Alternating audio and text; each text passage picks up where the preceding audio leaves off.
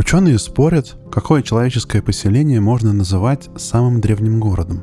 Предлагают много вариантов, но почти все соглашаются, что древний город — это место, у которого есть стены, здания, и в котором люди остановились и жили на протяжении долгого времени. Один из кандидатов — Иерихон, город на территории современной Палестины, которому около 11 тысяч лет. О нем и о том, как его стены пали от звука труп армии завоевателей, написано еще в Библии.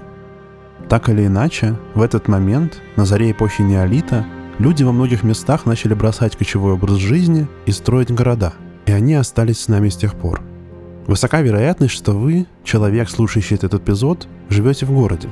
Вы окружены зданиями, улицами, множеством других людей. Ходите в магазины, ездите на машине или на общественном транспорте, отправляетесь куда-нибудь на работу. Но еще одна вещь, которая начала происходить в городах с тех пор, как мы в них переселились, в них начали накапливаться истории. Камни улиц, стены домов, деревья в парках – все были свидетелями чего-нибудь. Все хранят в себе прошлое – когда колонизаторы из России на рубеже 16-17 веков пришли в Сибирь, а до них тут было лишь сибирское ханство, и небольшими группами жили местные, в основном кочевые народы. Они принялись строить города. Они начинались как остроги, то есть просто обнесенные чистоколом деревянные форты, но потом постепенно росли. Эта колонизация была очень стремительной. Сплавляясь по руслам рек в поисках главного местного ресурса – пушнины, поселенцы двигались на восток – и за несколько десятков лет преодолели тысячи километров, повсюду на своем пути закладывая города-остроги. Одним из таких городов был построенный в 1604 году Томск. И он, как и все человеческие города, хранит множество историй. Привет, меня зовут Гриша Пророков, и это подкаст «Жуть».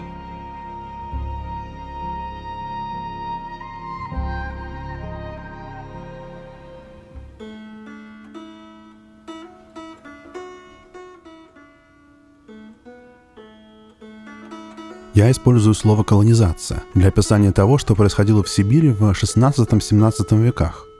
И это, конечно, предмет дискуссий. В советские времена предпочитали говорить «освоение», еще «покорение». Колонизация все-таки предполагает подчинение и эксплуатацию местных жителей. Насколько в тот момент это была политика русских царей, трудно сказать с уверенностью. Они эксплуатировали Сибирь экономически, выкачивая из нее ресурсы, но с другими аспектами колониальной политики сложнее. Официальная, записанная в хрониках история Томска, тому пример. По ней ко двору Бориса Годунова приехало посольство от Таяна, правителя эуштинских татар, которые жили на этой земле, и они сами попросились стать подданными русского царя, чтобы он защищал их от соседей. И действительно, по приказу Гудунова на берегу реки Томи на татарской земле основали город. Место оказалось удачным. Два века спустя Томск был уже административным центром огромной Томской губернии – но потом, когда в конце 19 века строили Транссибирскую железнодорожную магистраль, она прошла южнее Томска. А сюда построили отдельную тупиковую ветвь железной дороги. Город потерял роль транспортного узла. В конце 19 века в городе стало мало денег. Переселенцы, ссыльные в Сибирь, часто не могли найти способов заработать. И некоторые прибегали к грабежу. Из этих времен сохранились некоторые слова и истории.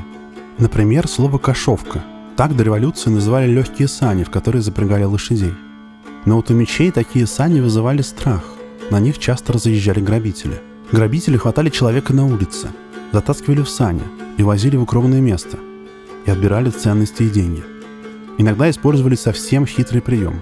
Прохожего цепляли на веревку с крюком или использовали аркан – Например, в сибирской газете за 16 февраля 1886 года описан случай, как подмастерье сапожника по фамилии Разнитовский шел по улице, когда с ним поравнялась кошовка, и на него накинули аркан с петлей. Он сбросил петлю и принялся бежать. Грабители вылезли из саней и побежали за ним.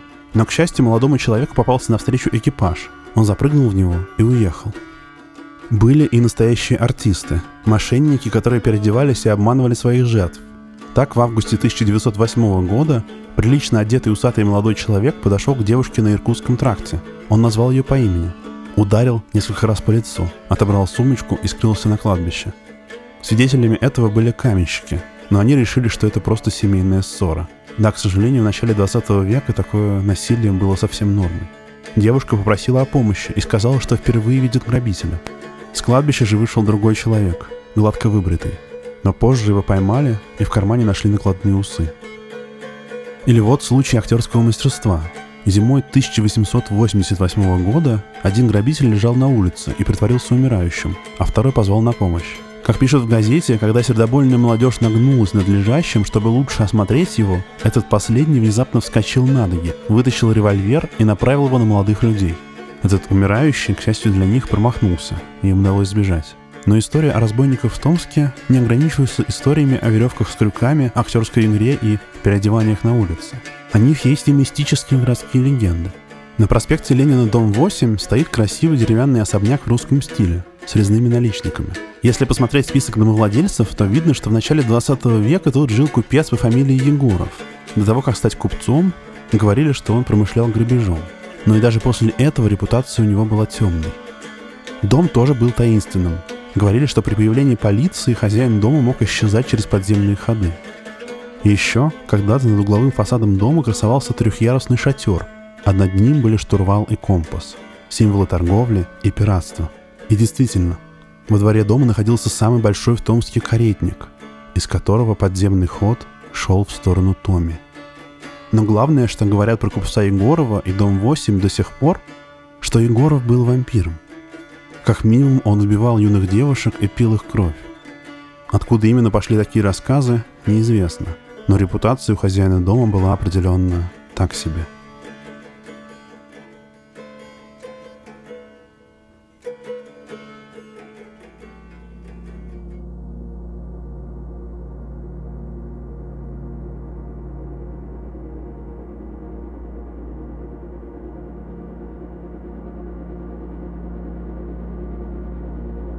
Конечно, есть в Томске и дома, про которые рассказывают еще более сверхъестественные вещи. На том же проспекте Ленина, но дальше, в доме 75, находится краеведческий музей.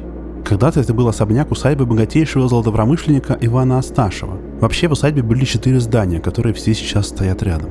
Сотрудники музея рассказывают, что в некоторых наиболее старых помещениях дома, а после революции его перестраивали, так что они не все старые, можно встретить привидение жены Асташева, Александры Павловны – они слышат скрип половиц, как будто по дому кто-то ходит. Некоторые даже описывали, как столкнулись с призраком лицом к лицу. Между собой сотрудники музея говорят, что бывшая хозяйка особняка проверяют, в каком состоянии сейчас находится ее дом и ее вещи. Купчиха Асташева умерла внезапно, при странных обстоятельствах. Вот как об этом писал друг семьи писатель Гавриил Батеньков – Большая потеря города в внезапной кончине Александры Павловны Асташевой, женщины образованной, в ответе лет и готовой на всякое добро. Она оставила с сиротами больного мужа, отсутствующего сына и до ста малюток в содержимом ей приюте. И, конечно, есть разговоры, что смерть Асташевой была насильственной. Краеведческий музей – не единственный музей в городе, сотрудники которого рассказывают про призраков. В Томском областном художественном музее тоже кто-то ходит по ночам – как-то раз, где-то 15 лет назад, охранник музея услышал тяжелые шаги и пошел проверять, кто ходит по музею. Потом он увидел большую черную тень. Шаги прекратились, следов взлома он не обнаружил. Некоторые говорят, что по ночам оживают картины в музее. Люди, изображенные на них, сходят с них и бродят по коридорам. Другие говорят, что картины заставляют ходить дух, который живет в кукле, который больше 200 лет и которая хранится в музее. На углу улицы Гагарина, дом 9 и улицы Нахановича, дом 9 стоит кирпичный красный трехэтажный дом. Его в начале 20 века построили на средства Сибирского товарищества печатного дела. И товариществу он и принадлежал. Архитектор спроектировал дом четырехэтажным, но по неизвестным причинам его построили трехэтажным. Так вот, сегодня прохожие иногда видят в окне этого дома призрак девушки. В народе ее окрестили Машенькой и рассказывают про нее такую легенду. Она любила стоять у окна и наблюдать за проходящими мимо людьми – Однажды она заметила красивого молодого офицера. Они полюбили друг друга и решили бежать и жениться. Машенька должна была переодеться служанкой, а он должен был ее увезти. Но вот только вместо нее навстречу пришла настоящая служанка, и офицер уехал с другой девушкой. А призрак появляется сегодня и ищет глазами своего возлюбленного. Правда, в действительности в доме с момента постройки никто не жил. Тут было товарищество печатного дела, потом издавалась советская газета – а позже в советские времена были разные техникумы. Это не значит, впрочем, что у истории про Машеньку нет никаких корней. Во-первых, люди все-таки видят в окне призрака. Во-вторых, легенда вполне могла перекочевать из другого дома, или из дома, который стоял на этом месте раньше.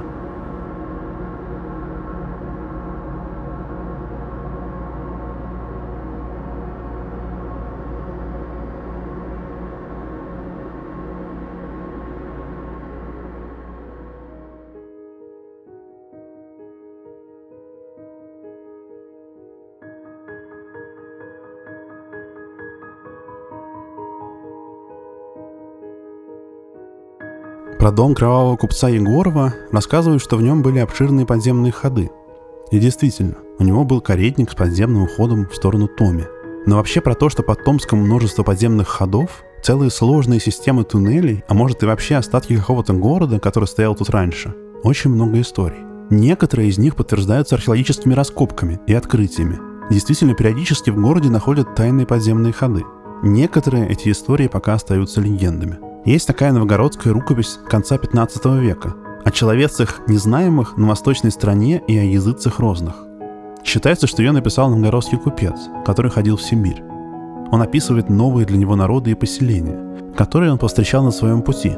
И в том числе пишет про город, у которого была обширная подземная часть, куда жители города могли скрыться в случае опасности.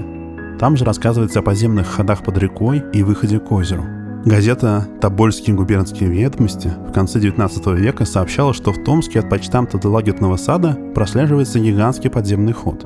Факт, что под Томском есть катакомбный город и древнее кладбище. Еще говорят, например, про Дом ученых. Это научный и просветительский центр, построенный в конце 19 века, что под ним есть подземные ходы, по которым в прошлом веке передвигались и прятали наиболее ценные экземпляры книг из своих библиотек известные ученые. Наконец, иногда этот подземный город проявляется на поверхности, в виде ям и провалов. Десять лет назад на уже упомянутом мной проспекте Ленина образовался провал глубиной около 5 метров. Туда провалилась маршрутка. Но такое происходило еще раньше. Немецко-русский путешественник и ученый-энциклопедист Петр Палас отмечал неестественность томского ландшафта. Писал про бесконечные бугры и ямы –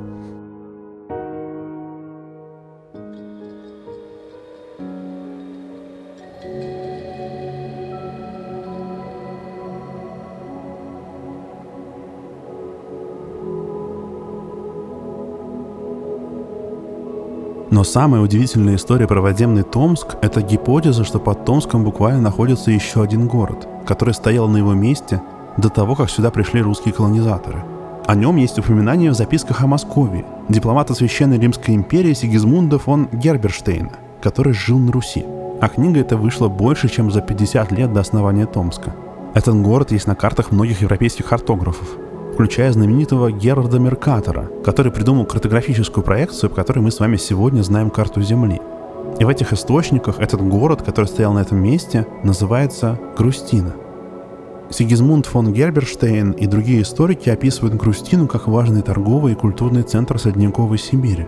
Сюда, по их словам, приезжали купцы из Индии, а местные жители уже тогда, до похода Ермака в Сибирь, платили московским царям дань. Вот только в чертежной книге Ремезова, знаменитого картографа, который составил карту Сибири в начале 18 века, никакой Грустины уже нет. Город как будто исчез. А стоял он, если смотреть на европейские карты, ровно на месте современного Томска. Некоторые выдвигают теории, что этот город просто ушел под землю, и руины его до сих пор находятся в томских подземельях. Говорят даже, что здесь когда-то жил народ Чудь. Я рассказывал об этом слове давным-давно в одном из первых эпизодов «Жути», который назывался просто «Другие», Некоторые из людей на территории России называют словом «чуть» просто коренных жителей, которые жили на их землях до них, и которых, например, колонизировали и ассимилировали. Но иногда история о чуде принимает более сверхъестественный характер. Иногда они больше похожи на кельтских эльфов или германо-скандинавских гномов. Это магический народ, который ушел под землю с приходом человечества, и лишь иногда появляется на поверхности.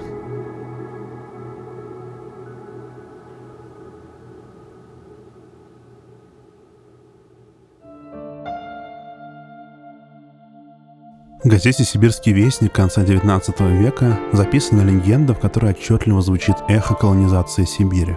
В этой легенде рассказывается, что на территории Томской губернии раньше обитал народ Чудь. И вот, незадолго до появления в Сибири русских, они заметили, что здесь начали появляться березовые рощи, которых тут раньше не было.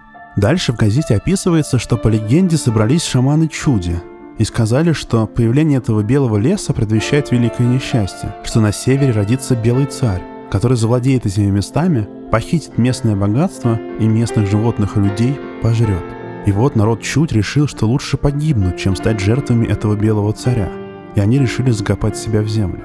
Первым это сделал их князь. Он построил навес со столбами, насыпал на крышу землю, загнал туда скот, все свое имущество и сокровища, а затем срубил столбы, и так все засыпало землей. Все остальные тоже так поступили, и весь народ оказался погребен под землей. Кажется, что эта легенда возникла среди русских крестьян. Они видели курганы, которые сохранились на этой земле, и решили, что это какой-то народ себя похоронил, и что в курганах лежат сокровища. Но также считалось, что разорять эти курганы опасно, поэтому, по крайней мере, в 19 веке их никто особенно не трогал.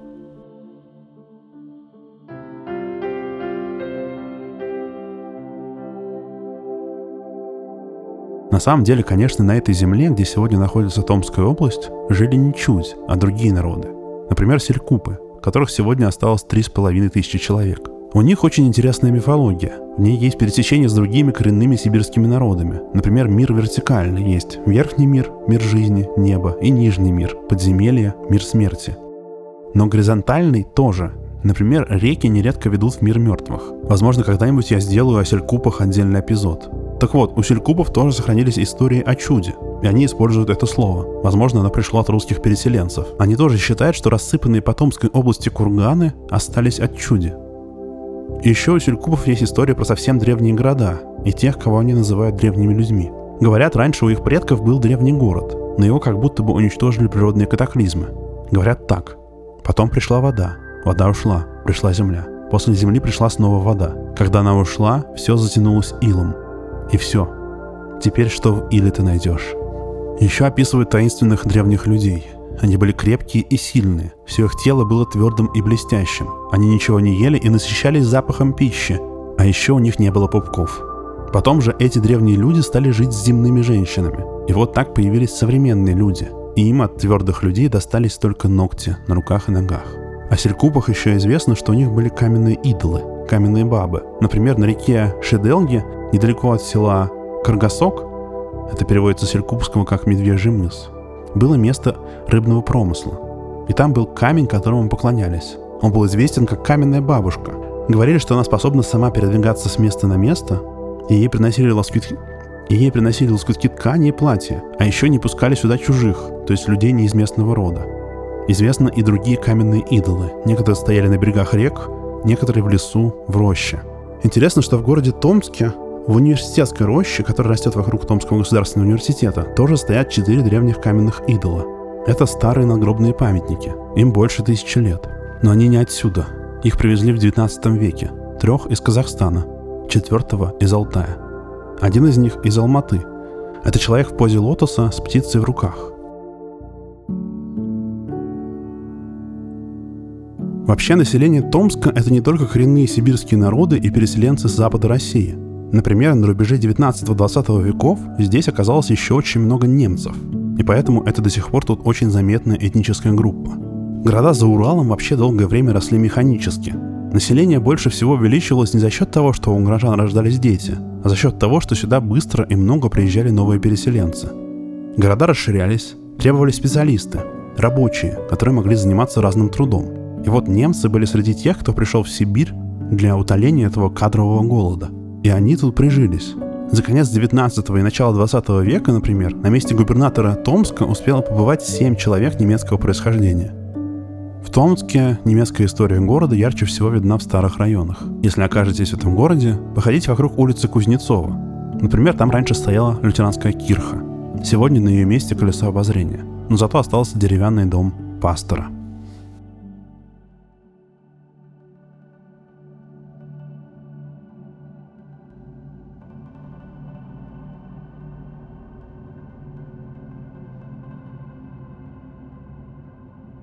Из-за обособленности Сибири, из-за того, что связь Центральной России до появления железной дороги была медленной, здесь сохранялись более древние практики и верования, которые в центре государства могли уже сходить на нет.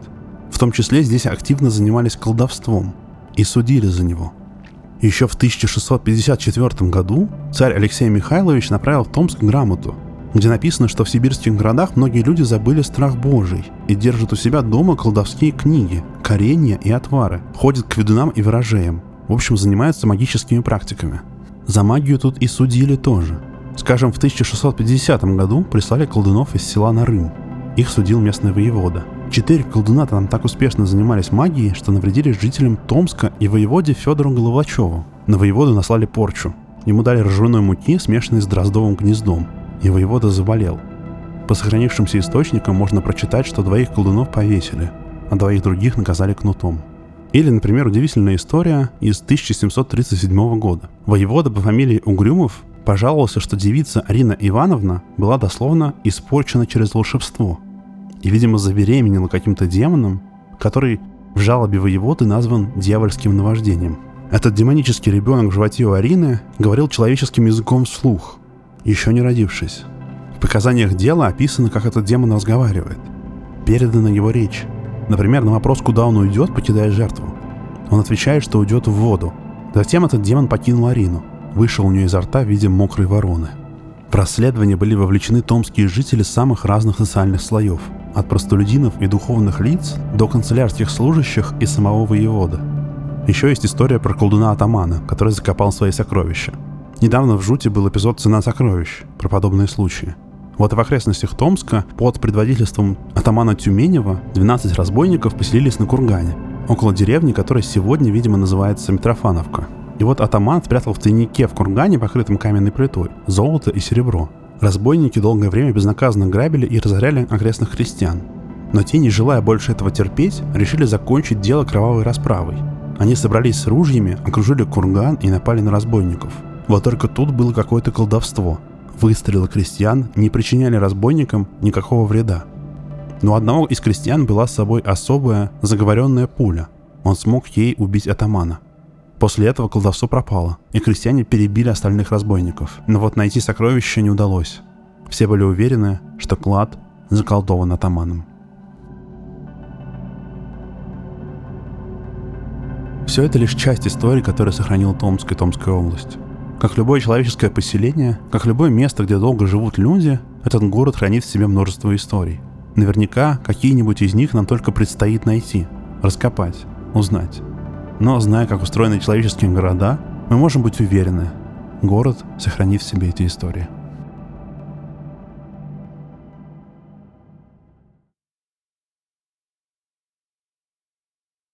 Спасибо, что послушали. Меня зовут Гриша Пророков, это подкаст «Жуть». Если вы слушаете подкаст в приложении, где можно ставить оценки, например, в Apple, я буду благодарен, если поставите оценку и напишите отзыв.